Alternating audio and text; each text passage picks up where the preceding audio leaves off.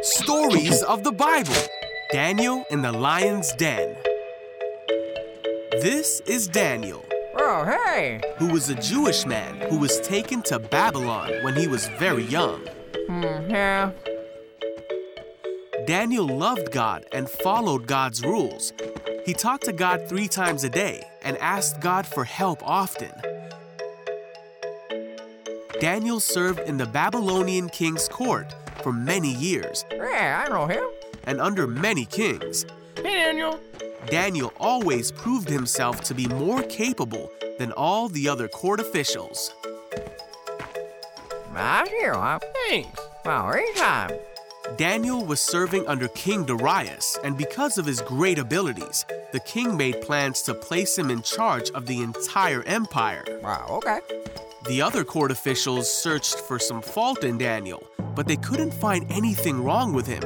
He was faithful, responsible, and completely trustworthy.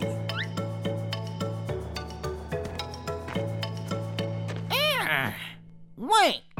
The court officials realized the only way to get at Daniel would be to challenge his faith. Come on! So they went to King Darius.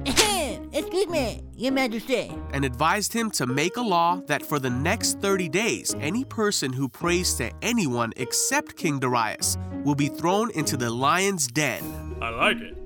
King Darius signed this law, and once a Babylonian king signed a law, it could not be overruled.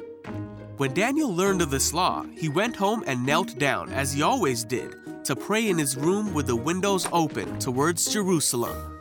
He prayed 3 times a day, just as he always had done, giving thanks to God and asking for his help. The officials went to Daniel's house and found him praying. Gotcha! They went to the king and reminded him of the law. I remember. Well... Then they said that Daniel had been found praying to God 3 times a day. What? When the king heard this, he was very upset. Get over here. And he spent the whole day trying to think of a way to save Daniel. Wait, what?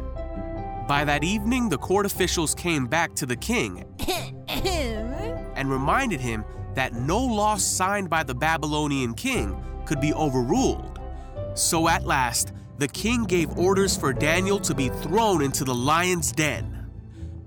The king said to him, "May your God, who you serve faithfully, rescue you." Then the lion's den was sealed shut with Daniel inside. The king spent the night fasting and couldn't sleep. Then very early in the morning, the king hurried to the lion's den. He called out, "Hey, Daniel! Was your God able to rescue you from the lions?" And Daniel answered, "Long live the king! My God sent his angel to shut the lions' mouths so that they would not hurt me, for I have been found innocent in his sight." The king was overjoyed and ordered that Daniel be taken out of the lion's den.